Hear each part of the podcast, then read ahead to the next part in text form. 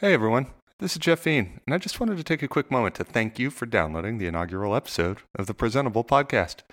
So, my goal is to spend an hour every couple weeks talking about design trends and the tools we use, how teams make great products, and just everything else that goes into building the digital stuff that we use every day.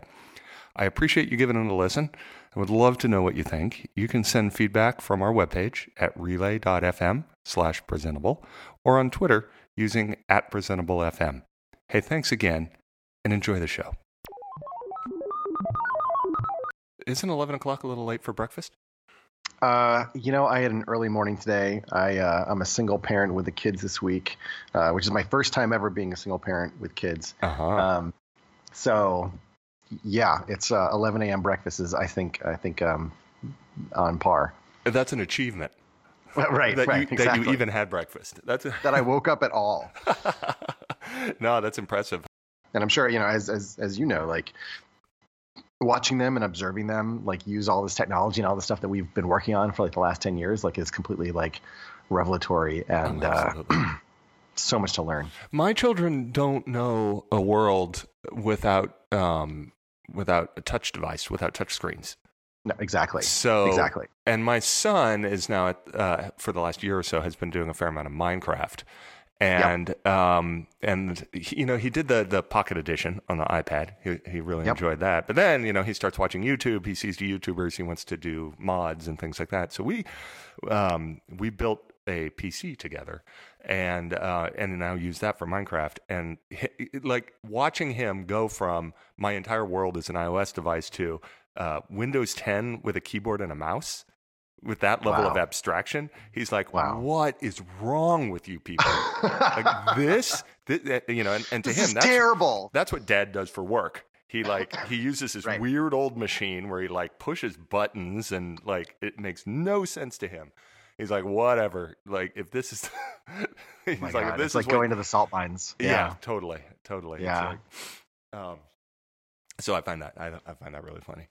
such Oh. a perspective Yeah. yeah, totally, totally. Well, and it really helps, you know, to sort of see the world through through those. doesn't eyes. it Yeah. does it like they they they're like it's it's interesting to me because you know we now have an echo and uh you know the, the the things that the kids were asking siri before you know were all over the place and now that like you know the echo is there and alexa is just you know you can just talk to it. You don't need one of our devices. You know they've lost all of their ipads and iphones that we got them. So like they're you know stuck to our i, I devices now. Yeah. um now we have a room computer. So they can just talk to it all day long. It's like their best friend right? That you know they're going to grow up in a world where they have these relationships i mean i guess we're going to jump right into it. Uh, Yeah. you know they have these relationships to uh, conversational interfaces and they don't have to jump through all these the, the concept of windows right as as, a- as a metaphor for um, as, a, as a graphical user user interface um, they, they will have voice uis uh, viewies you know and that's going to be uh, Did you just coin that? I haven't heard that Uh, before. I, I did not. It is a thing, but yeah, yeah, you know, GUIs and viewies. Um, kids are going to grow up with viewies and have no patience for GUIs. No, yeah, you're right. And you are actually known for coining things, so I wouldn't Yeah. put it past you if, Fair. if you had. Fair. um, but no, I know. I think you're right. I mean, um, literally, the the document metaphor is something that I don't think Oh my has a lot of Oh my god, it's so like.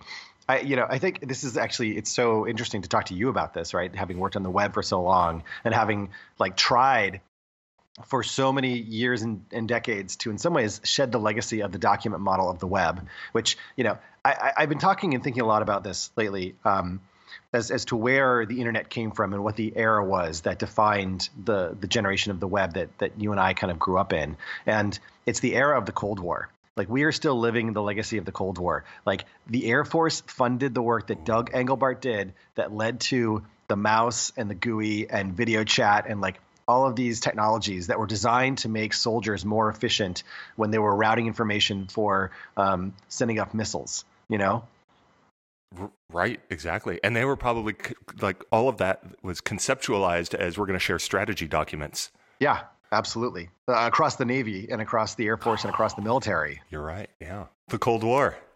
Yeah. So that's that's the era that we are exiting, and we are entering. You know, this is what I've been thinking a lot about, especially like at Uber now. Um, is like we are entering into the urban environment as the defining context that should start to define the, I guess I don't know, Postmodern. Yeah. Yeah, sure. Yeah, postmodern like computing era, uh, like era. You know. Yeah, yeah, no, that's uh, that's a really good point. Um, but you're right uh, when when it comes back to that sort of voice UI um, and, and the degree to which you know children just find it obvious yeah. Um, I know my daughter does that. Like, I don't have an Echo. Um, I haven't been able to get one over here in, in London yet. But uh, mm-hmm. um, the the just her infatuation with Siri has right. been, and you know, she's four years old, and it's it's sort of remarkable that she obviously you would just ask for stuff, and then you know the computer would show it to you. Yeah, what I, it's what's so great is like it's so unremarkable um, in the sense that from a peer perspective, right? Oh well, this is going to sound crazy, but like for all the other four year olds, it's not remarkable to like talk to Siri as though it's a thing. You know, you talk to you talk to dad, you talk to mom, you talk to like some of your friends, you complain, whatever. Why wouldn't you be able to like just talk to things around you? We have this assumption, this built-in assumption, you and I, that we shouldn't just be able to like walk up to our microphone and like, or I'm sorry, the microwave rather, and talk to it. Right. You know, and that's not going to be the case in the future. In the future, like the viewies are going to be all around us, and um, and the touchscreens are going to be all around us and we're going to be the odd people that don't expect to be able to just sort of like you know talk to our car like i mean like knight rider was there we grew up with that but it was like oh that'll never happen that'll never happen that's right. That's right. No, I mean it's like when I, I got the new Apple TV and I, I plug it in and I show the kids and they walk right up to the screen and like, yeah. well, these these buttons are awfully large, but I'll try. You know, and they like, Yeah, no, um, no, that's really interesting. Look, this is this is all good because this is what I wanted to talk about this week, which is the, this idea of the conversational UI um, and chatbots and and all of that has been uh, in the past. Ah, God, it feels like it's only the last two months that things have really started bubbling over. Yes. In particular, like I noticed in rapid succession, I think it was week after week after week, it was Facebook's F8. They say F8, right? Not they don't pronounce it Fate, do yes. they? Because that would be that would be no. nice, though. I think I like it. Well, I mean, I that's that's the like the double entendre where you're like, oh, I oh, yeah, see what right. you did there. but no, it's they, I'm, pretty sure it's F8. Um, uh, with Mark on stage, basically giving almost all of it, besides this sort of we have drones in the air and, and things like that, uh, giving most of the stage time to Messenger and, and and apps in chat. And then the next week, or maybe it's the week before, I can't remember, but Microsoft Build and uh, Satya Nadella up there doing essentially the same thing, saying the future is all chatbots. Yes. Really uncharacteristically for Microsoft, I thought. But yes. And then it's uh, just um, uh, relatively recently uh, TechCrunch uh, Disrupt in New York, which was again just startup after startup after startup. Uh, and very interestingly, I thought Facebook was there again talking about uh, well, we're three weeks in. We have 10,000 developers uh, doing chatbots. This was uh, Stan uh, Chudnovsky, the head of product yes. for, for Messenger.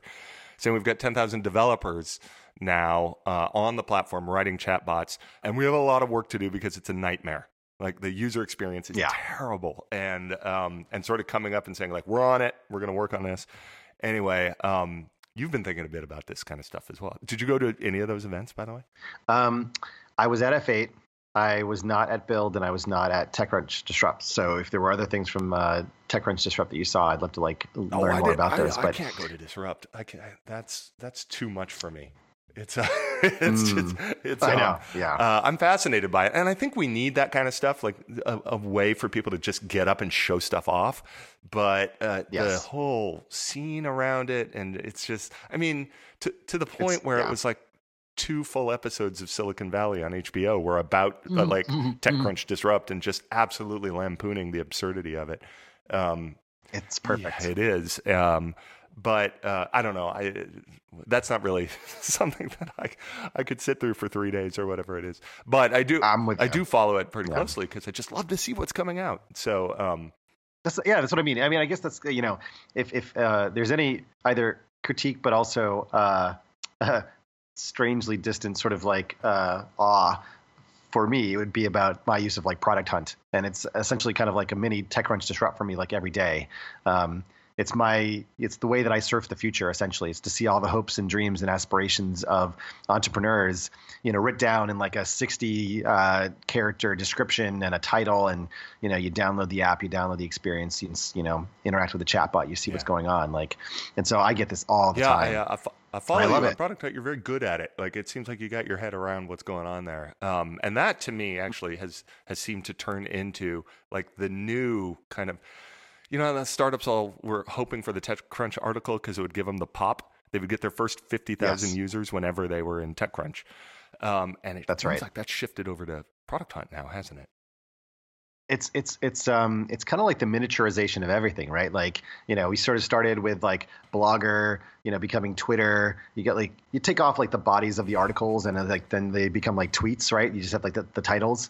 And now it's the same thing for like product releases. You used to have like press releases and now you just go straight to product hunt. It's like okay what's the title? What's what's the line? Okay i'll try it out and i'll let That's you know right. what i you think. don't need a you don't need to follow it up with a think piece on Medium. Uh, usually, if, if you're actually trying to change behavior, or you're trying to like invent a new category, or uh, you know you're trying to justify a bad design, you know, uh, where it's like, Right. oh, we, we we introduced this new constraint because we saw people, you know, weren't being their genuine selves. Uh, I mean, and this is not a criticism of like Beam or Beamy or uh, whatever Casey Neistat's thing is. Like, Mhm, I like yeah. the intention. It, it demands a number of like medium thought pieces to sort of say, hey, this is hard, and you know we're trying to change behavior and get people to be authentic when people are really afraid and they don't want to be vulnerable and they have a lot of shame. Like, you know what Yeah, I mean? yeah. Um, so, uh, but yeah, I mean, uh, yeah, the thought pieces are good for people who really want to dig in and kind of like understand the Yeah, perspective. yeah, for sure. Um, so anyway, getting back to Yeah. like F8 and, and, and all of this, the reason I wanted to talk about this is because I have frankly had a number of designers come up to me and say, "Hey, what do you think about this whole chatbot like conver- conversational UI? Like, is this the end of the GUI?" Uh, which is sort of catastrophizing what's happening here. This is just obvious. I love that word. I want a T-shirt that says uh, "I catastrophize all day yeah, long." no, that's one of my favorite words. Um, and it's it is one of those sort of uh, um, cognitive disabilities that we are inherently uh, sort of burdened with. Is this idea of like uh, I see pattern, I'm matching a pattern. Oh my gosh, the worst possible thing is going to happen. Saber-tooth That's right, tiger, which look out! Obviously, an evolutionarily uh, valuable skill to have, Useful. but Yeah, um, might not be so useful not anymore. so much anymore. yeah. So anyway, I have a lot of designers that have been asking me, like, do you think this is the end of the GUI? And I obviously don't, Hmm. but there's something in here that I think is really interesting. Yeah, yeah, I completely agree, uh, and I think it's so important actually to like help, uh, whether it's you know young or experienced designers or anybody sort of in between, like maybe take a step back and understand this this shift because it is uh, you know to your point and to these designers' points, like it is important. There is something going on here, um, but it's not about the bots, um, and it's not just about conversation. I think it's about a broader familiarity with with technology and a maturing of these products that that we've um, adapted ourselves to for so long what do you long. mean by that? A maturing of these these products? I guess I, you know, again, like you and I have uh, kind of like a ten year and you you know ten year and longer sort of perspective on on the web and on technology and on its use by consumers, um, you know, normal people. Yeah. And we like like going back to like the point about the Cold War, like you know you you and and and and folks in this community have done a really good job of of pushing the boundaries of this document model to make these technologies more accessible, easier to use, more familiar, more forgiving. Um, to bend the browser to kind of do heroic things of interactivity that was never designed for a static kind of document format, Mhm. um, right? But at the same time, um, our standard bearer for all the progress that we've made in the world is still largely Google in a lot of respects, um, which is you know a box that you have to type your intentions and desires into and you know hit return and hope for the best that you're going to get a list of 10 things that you know are exactly what you were looking for. Um, as opposed to the way that you and i are making meaning right now which is through negotiation. You know you say something i don't quite get it i ask you to clarify i repeat it back to you you're like ah that's kind of it and then we go from there right? Mm-hmm. the way that we've designed computing interfaces is um, really to sort of adapt to the network model that we've had, which is not typically synchronous. Synchronicity um, has only gotten there recently. I mean, the whole AJAX thing is about asynchronous JavaScript, right? Like just just sort of pile that on for a moment. Now we're in a moment where because the networks have gotten really good, because everyone has this computerized piece of glass in their pocket, because um, the expectations that people, sh- you know, of what people should be able to do with their computing devices is more advanced and more nuanced and fits into people's lives better. And because we have APIs for so many services that used to be uh, much more monolithic uh, in, in nature and required sort of one-to-one integrations. Um, you know, we have a lot more patterns that we've evolved, including like OAuth, which you know allows more technologies to talk to each other. Um, all of that creates this moment where we can actually say, actually, is this the best way for us to interact with our computers? Is this the most humane way? Does this actually fit into the way that we want to have this relationship? Or are we still forcing humans to lean towards the screen um, to change our way of interaction, interaction to be easier for the computer to understand? I'll give you a concrete yeah. example. Um, in 2007, when Jobs announced the iPhone, there's this great moment in the announcement where he's like, hey, you know, smartphones aren't that smart. Okay, we all get that. Um, but the other problem is that the 40%, 40% of the screen, the bottom 40, is dedicated to something that doesn't make sense anymore, which is a hardware based keyboard. So with the iPhone, what we're doing is we're actually making a smart device that removes the need for a hardware based keyboard and we're going to move to software. So that means that if you don't need the, the keyboard, it goes away. That's great. However, the thing that that he did, and uh, there's there's a bit of history about this, um, is that he decided that instead of actually moving to a more productive keyboard format like Dvorak or whatever, he kept with the QWERTY design. And the QWERTY keyboard actually uh, was I don't know invented or created in the late 1890s. So imagine that you've got this you know over a hundred year old technology that is the primary means for interacting with the computing system that is going to revolutionize you know computing for the future, uh, and we're holding on to that. What it means is people were so familiar with that model that we couldn't get rid of it, and so we uh, have this technology that was influenced by whether it was the the mechanical keyboard or parsing Morse code. That's what led to that design um, for communication. And I guess what I feel like as we move to conversational software, we have a moment to actually divest from those path contingencies. That's the word path contingencies. What or how do we want to interact with our technology in a way that's more humane, more productive, more like the way that we interact with each other? Um, and I think that's why, you know, when we started talking about kids, they don't have all those path contingencies. So how does that unlock us and free us to design, you know, more magical, easier to use experiences that reach more people in more places? Um, now that we have all these new new components and parts at scale. It's certainly generational. Like you make the, the the case of the keyboard sort of following with us, which ironically, uh, and I don't know if this is apocryphal or not, but my understanding is the QWERTY the QWERTY keyboard was designed that way to slow people down to so that the mechanical machine could keep up with it right like so that it wouldn't jam. Yeah there's two stories. That's one of them. The other one might be related to morse code and i'm not sure which. That i couldn't find a definitive answer but when i was researching it it's one of those two things and the point is there's a, a, a mechanical uh, influence right. on our software design today. That's that's the point. What I find interesting about even the term conversational UI is that I have always taken for, for, for my entire career this position that design is a conversation, right? Like a metaphorical, yes. like I have a set of resources on a server that you want to get to, and I can't just tell you where they are and you can't just ask me. We have to use this disintermediated user interface to communicate back and forth. And we've set a, uh, uh, we, we've agreed on a set of affordances, right? Like different and literally widgets, a drop down menu, a tab, a set of tabs, a uh, text field with a button next to it. Like those are all just inventions. And those are inventions from, I would guess, like the late 70s, early 80s when when the work was happening at Xerox PARC and other places around how do we get input and output in in a way that is uh, frankly more discoverable and perhaps at the time more intuitive than the command lines that were the dominant um, metaphor. It's weird, like so, and I am frankly fine with abandoning those metaphors uh, because they are of a time and a place, and we have pushed them at the sort of presentation layer, right? Like I think you know the the mm material design at Google or the iOS 7, 8, 9 sort of uh, human mm interface guidelines are simply just sort of fashionable versions of the same thing that was happening at Xerox PARC in 1980. Um, yes. And I'm totally fine with moving forward and finding new ones. And we have, you know, we have things like like um, the the pull down to refresh, which never existed before, and that's an interesting one. And mm-hmm. um, and there's other parts of uh, like the Tinder swipe. The swipe is another one that would really only make sense because it's hard to do with a mouse, right? So. Um, yeah or the long press, uh, and the force touch, which uh, uh doesn't feel like it's catching on, know, but yeah. it's in the right. It's no. that's the right direction. Like there's things we can yeah. do now, and we can press harder, and we can measure that and stuff like that. But this, this conversational UI is is taking a step further. Um, and one of the big questions I have is is if we do head in that direction, it doesn't feel like we have the same level of discoverability. I mean, the menu bar, right, on the Mac was remarkable in that you didn't have to go to the manual to find out what all the commands were. You could just go look, mm. and there they are, right? And and think about the difference between that and like, you know, uh, looking at man pages in Linux.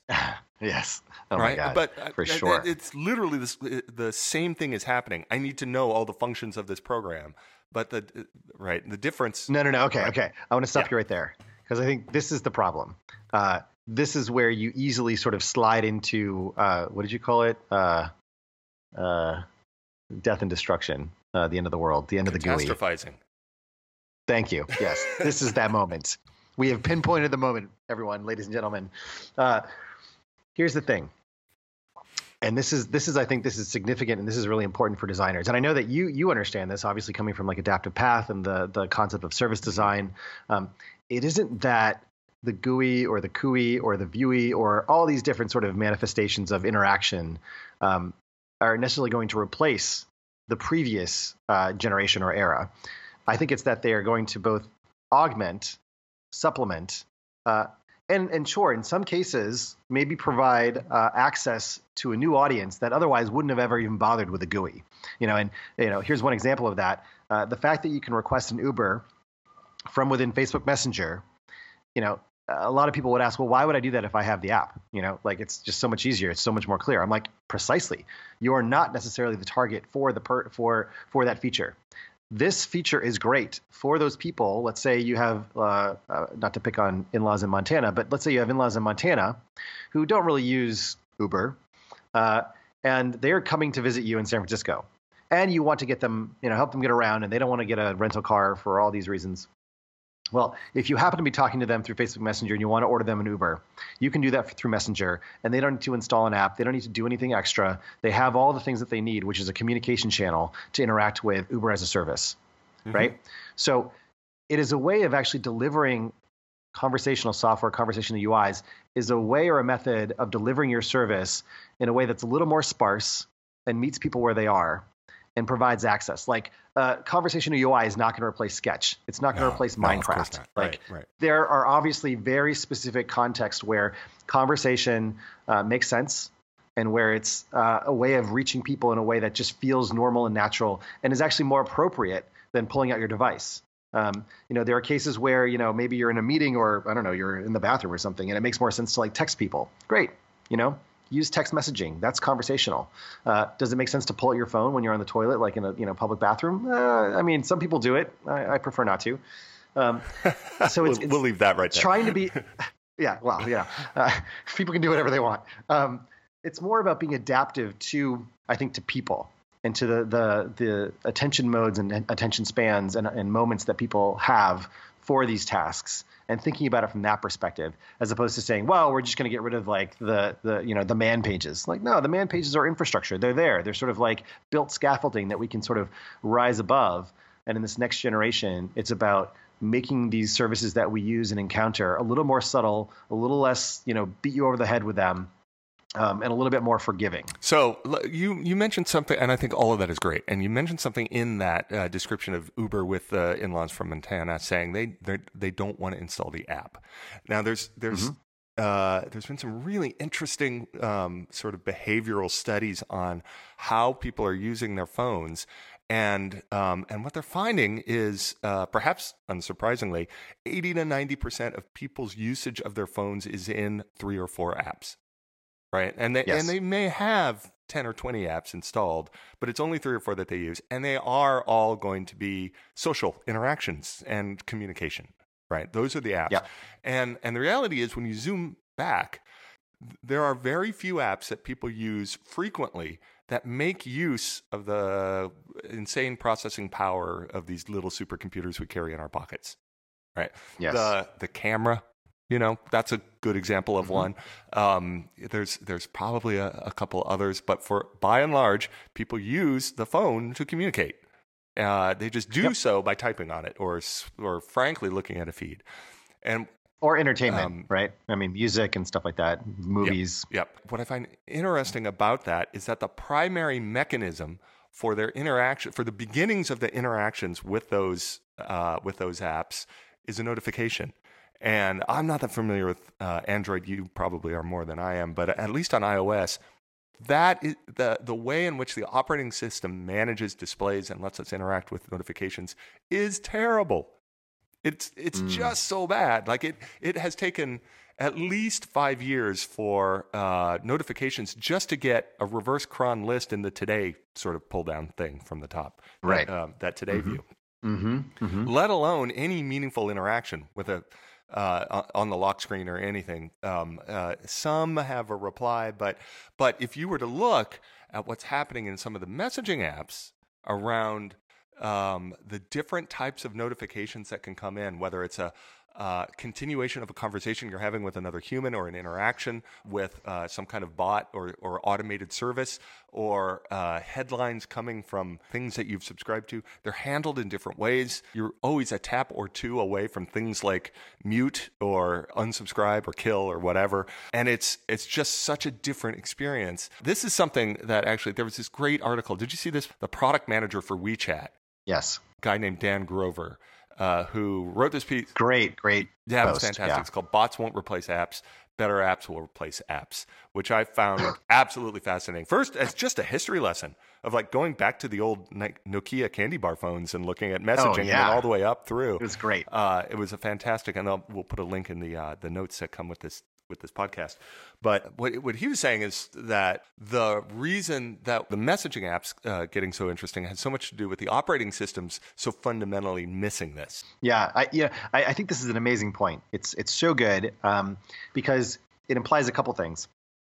You know, one is that our our notifications infrastructure uh, sucks. You know, uh, we've created a, a sort of a channel, you know, push messaging to, to send messages to users and this has been exploited for a number of things, mostly re-engagement. It's like, hey, some app is feeling needy. You know, you don't have an active relationship with it. You know, it's it's it's pinging you all the time and being like, hey, here I am. Like, come play with right. me. And you're like, I I just I'm not that interested. You know. You know, gems. The gems are fifty percent off for the next hour. You can buy some more yeah, gems. Totally. So unfortunately, uh, you know, marketers, you know, brands and so on have realized, you know, uh, email. It's so amazing, like the exploitation that happens on the internet. I mean, uh, uh, it's it's great in some ways that it's still a wild wild west, and it's not I mean, it's it's regulated in some respects. Like there's the CAN-SPAM app and, and, stuff like that. But like, you know, notifications haven't really gone to that same route. Um, you know, the user has a lot more control. They can block uh, and they can turn off notifications or they can uninstall the app. Like, so there's there's there's some stuff in there that's different than email, which is an open open platform. So I guess the thing that's interesting to me is like you are proposing that the notification infrastructure should be that much better than it is now in terms of the mobile operating systems, and I would agree. Um, Yep. You yep. also have to put this into context in terms of where we are in the evolution of services being able to talk to users, right? This is sort of the whole premise behind why I, I you know, push this concept of conversational commerce. It's because uh, brand services and commercial entities now have the opportunity to engage with people um, in the West in ways that have previously mostly, if only primarily, been reserved for your friends, family, you know, colleagues, and so on. You know, humans, yeah. right? And so that creates this huge opportunity to both do amazing things and to really f- things up, right? Right?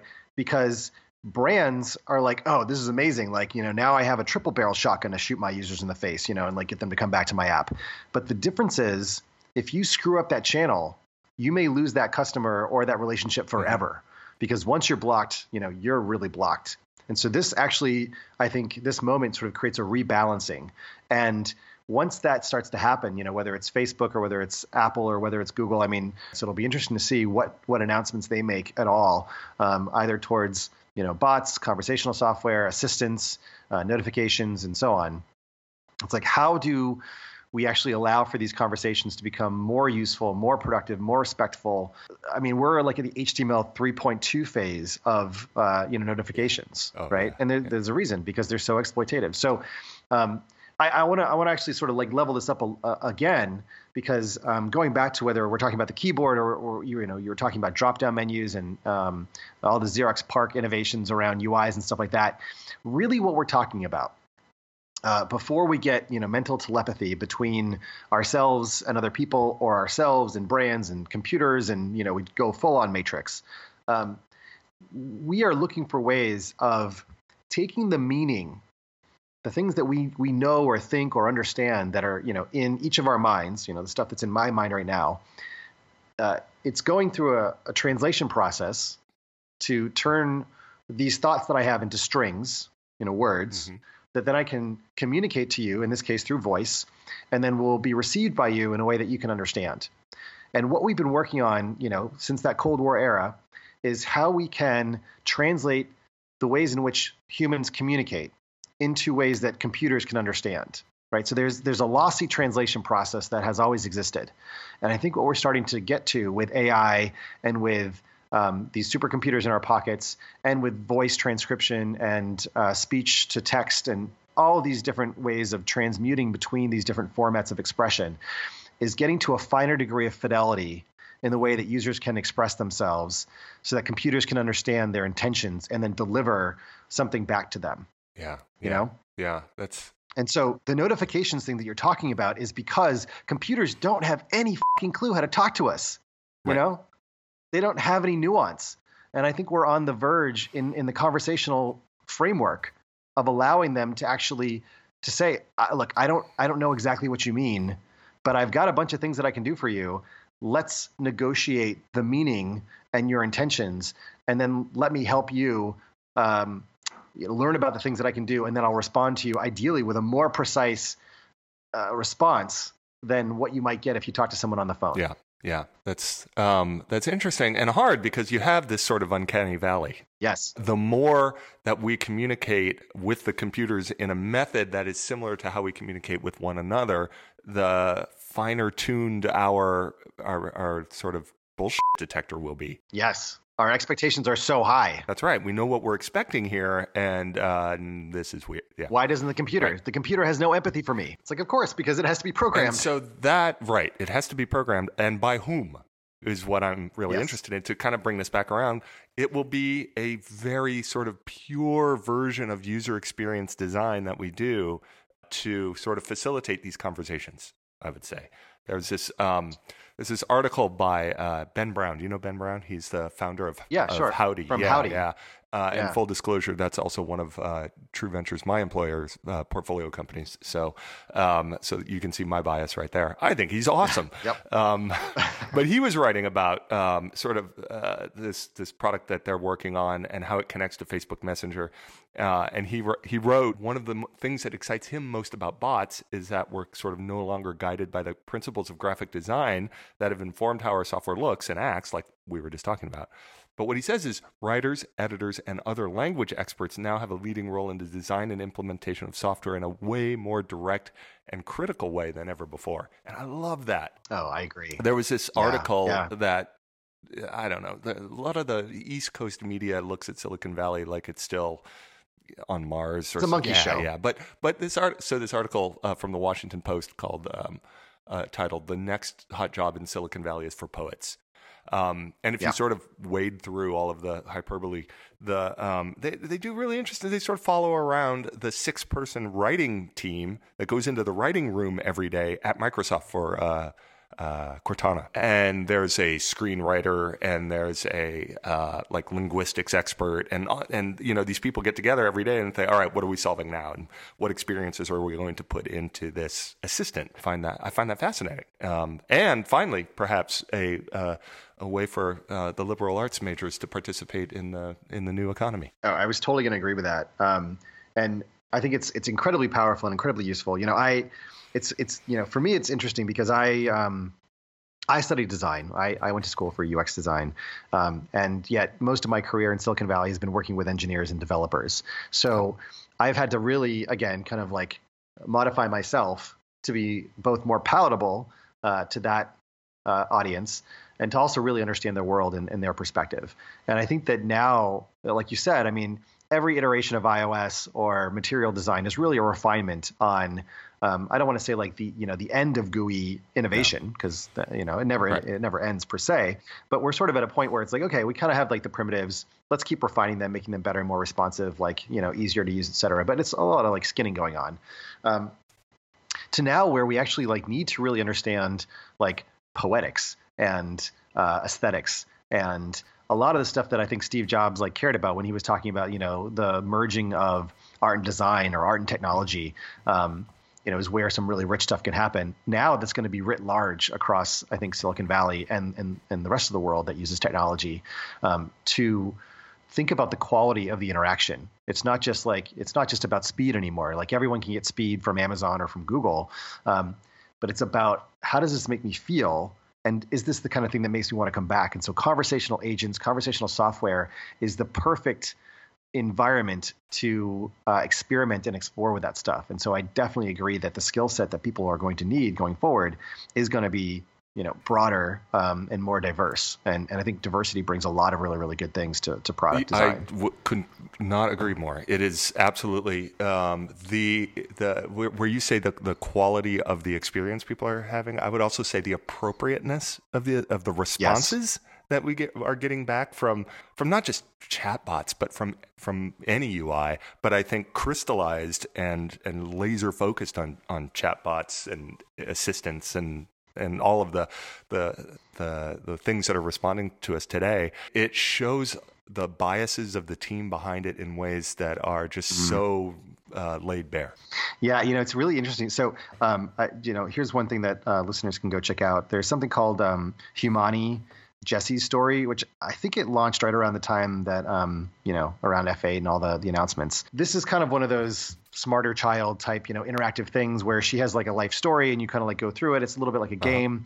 Um, but the voice and the character uh, is a big part of the experience. The things that she does or the things that she says, the things that she offers. Like, I think that this, this is uh, will create kind of an explosion of of um, branded bots that uh, or just interactive agents that people will want to actually choose to incorporate. Just like people use, you know, sticker packs and emojis and things like that to sort of express themselves.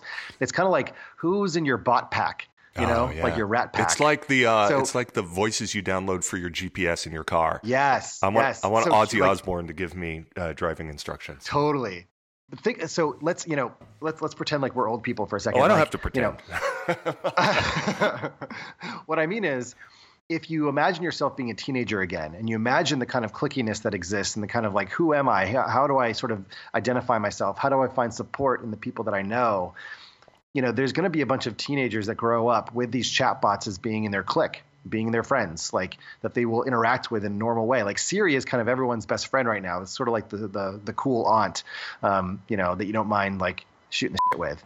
Um, i think there's a, an interesting opportunity to start these relationships now with these bots or characters that sort of grow with you. And you know, there's movies that sort of like demonstrate these concepts or whatever, but that those bots and those characters and those those interactions then provide you with a means to access other third-party services and um, and stuff. So when you're designing your service, when you're designing your apps, when you're designing all this stuff, it's actually really important to think about how those characters will invoke and access your stuff. And and I bring this up because um, Viv just came out, um, I think last week or or actually at Tech, TechCrunch Disrupt. Disrupt. Yeah, that's the um, that's yeah. the team that was behind Siri, and sold it to Apple. That's right, uh, and we're very dissatisfied with what Apple did with Siri and said, "Well, we're going to do it again and do it right." That's the story, I think. That's right. That's right. That that is the story that I heard, and and that's as I understand it. And the thing that's really interesting about Viv. Um, and they they use natural language understanding and processing to sort of route your request. And and they they focus on what they um, at least in their in their uh, in the tool that they provide. It's called, uh, they talk about goals. So, what is the goal of this user? So, here's the text. Let's uh, extrapolate what the goal is, and then let's find the services that actually meet those goals. What they do that I think is so interesting and really didn't, I think, come through in the TechCrunch demo if you go watch it, was that the way that they actually layer together a number of different APIs, you know, from like Yelp or OpenTable or uh, Fandango, et cetera, to solve a general goal of a person. Like the goal could be, I want to go out with some friends tonight and have a good time. And so Viv can go and say, okay, well, you know, here's where Civil War is playing, and I booked you a restaurant reservation um, nearby. You'll be able to finish in time to watch the movie, and I booked you an Uber so that you guys can all get there at the same time, um, and you don't need to worry about transportation and parking. Right. The goal was I want to have a good time tonight. Viv interprets that and says, okay, here are the different ways you can have a good time, and here are all the services that I can bring into this moment to solve your problem. Now, from a distribution perspective, all those different services got distribution through that channel. And then the question is, how does Viv get distribution and create that relationship? And it might be through this qualitative difference in terms of the persona, the personality, or the quality of the experience that they offer that's different than any other bot or service. Mm-hmm. Yeah, that's really interesting. The persona, though, is something to to have a have a Yes. look at, right? Like, And so that, that's what Yeah. I'm saying. Will there be multiple Right. Vivs with multiple personalities where there's like the Valley, you know, persona and like the stodgy person and the Samuel L. Jackson version? I, I, maybe. I don't know. I don't know. well, I mean, uh, to date, to be fair, Viv seems to be the first one that's not overtly female. And you know, there's Uh-huh, got yeah. there's there's something I, I think inherently Ugh. just so Silicon Valley about the fact that um, we're making assistants, you know, like men are programming No, no, assistants it's- it's that are, not- are are essentially women to do tasks. I for don't. them. It's not just Silicon Valley. I mean, Silicon Valley has a lot of uh, gender uh, problems, um, uh, or at least it's working on them, but it's not. You know, we're not in a great place. However, there's a broader systemic, oh, yeah, of course. global problem, right? And I think the problem is that a lot of these devices, specifically, you know, at the OS level, are sold to environments around the world where, uh, you know, gender equality is not even a conversation yet. Um, and it is, it is bullshit, you know. And so it's an opportunity for us, of course, to like build in um, a greater degree of, of, of empathy and understanding uh, and equality into these services, which I think is your Yeah, implication. absolutely. And you know, Viv being sort of gender ambiguous might be a great opportunity actually to uh, to push that edge um, in a way that is subtle, doesn't you know beat people over the head with it, and allows them to sort of relate to it in a way that doesn't feel like it's sort of accusatory, and then they become okay Yeah. with it. You Yeah, know what I mean? Totally. Um, yeah. No. This is. Hey, this has been a really good conversation. Thank you. Yeah, no, this is great. I, I, I- just, I love talking about this stuff because it, for me, the reason why I came out to Silicon Valley, um, you know, 10, 11 years ago, um, as a designer and I got involved with Mozilla, um, and I helped, Yeah. you know, with the community organizing around Firefox Yeah, is because yeah. I really wanted technology to be able to be more available uh, to more people and to really service people however and wherever they are. And we've spent a long time making this stuff easier and better to use. Um, and now we have all these like growth machinery to like you know attract and acquire new users who previously you know didn't use technology. Um, I think this next realm, this next opportunity, is to really try to humanize the technology and to to make it feel like technology is more a partner and a, a tool for augment, uh, augmenting human potential than one that's str- strictly uh, extractive and trying to take advantage of, uh, of No, I totally, totally agree. I'm, uh, my, my own path here was that I actually started my career in journalism and and uh, was doing a bunch of writing. Uh, Storyteller. yeah, perfect. storyteller, and but at the same time, uh, sort of dismayed that um, I was the only one that got to tell the story. That just didn't seem. Mm. It, seemed weird. I would go to these events and I would cover them, and there'd be four or five other journalists at these events, uh, and then I would like go look at all their stories that they wrote the next day. Um, and we all had different angles on it, and I'm like, "There's no uh, uh, objectivity here. What, what, everybody should be telling their own stories." And it was very clear to me, even back then, that the web was this mechanism for the democratization of that kind of stuff. And boy, has that totally look at how it's You how right. it's changed society in these 20 years. Um, it's been absolutely remarkable. Um, Yeah. so uh, you're at Uber now. What are you doing at Uber? I lead developer experience. What does that mean. Um, yeah, it's sort of uh, it's an invented thing, I guess, uh, because I'm an odd shaped person, so it's like hard for me to figure out exactly like what I do. Um, but I guess what I do is I I, I try to I try to work with developers um, who want to build on Uber's platform, um, and that means, well, for one thing, figuring out what the platform should do and how it should operate. Um, and it's it's uh, speaking at conferences and organizing hackathons, um, helping us, you know, to create that kind of like porous membrane for Uber um, as a you know technology and logistics company that other people can start to rely on and build their own businesses on And top so- of. You know, whether that's Right, right, right. So we're starting to see pieces of that. Like I uh, here in London use the Citymapper app and um, uh, for for transit instructions, and it now integrates like adding Uber to your transit and stuff like that. So that's so exactly that kind of right. That's exactly right. good. Yeah, and actually, I mean, it, it I, I, appreciate that you brought it up because it does demonstrate, and I think Uber is actually leading this in a lot of ways. Just, I mean, you know, with or without my participation, um, is really about thinking about how it atomizes the services that it offers and makes those services available in as many contexts as possible. You know, when I wrote my piece on conversational commerce, I used Uber as like the leading example because they brought ordering an Uber into the messaging context, and it felt fairly natural and straightforward. And so it wasn't about, you know, distributing the app. Like Uber is not in the business of making apps. Uber is in the business of offering a service that allows people to get from, you know, point A to point yeah. B um, efficiently and uh, cost effectively. Right. So we want to be wherever people have that need and have that intention. Um, it just happens to be, you know, that an app is a good way of offering it, but it also means that being in conversation contexts uh, also yeah, works. Yeah. So that's a big part of the platform. Well, that's design. an interesting place for you to end up. That's pretty cool. Congrats on that. Yeah. yeah. Thank you. You're on Twitter. Where can people follow you? Yeah, I'm on Twitter, uh, Chris Messina, um, and chrismessina.me. All right, cool. Thanks so much for being on the show. Thanks for having me.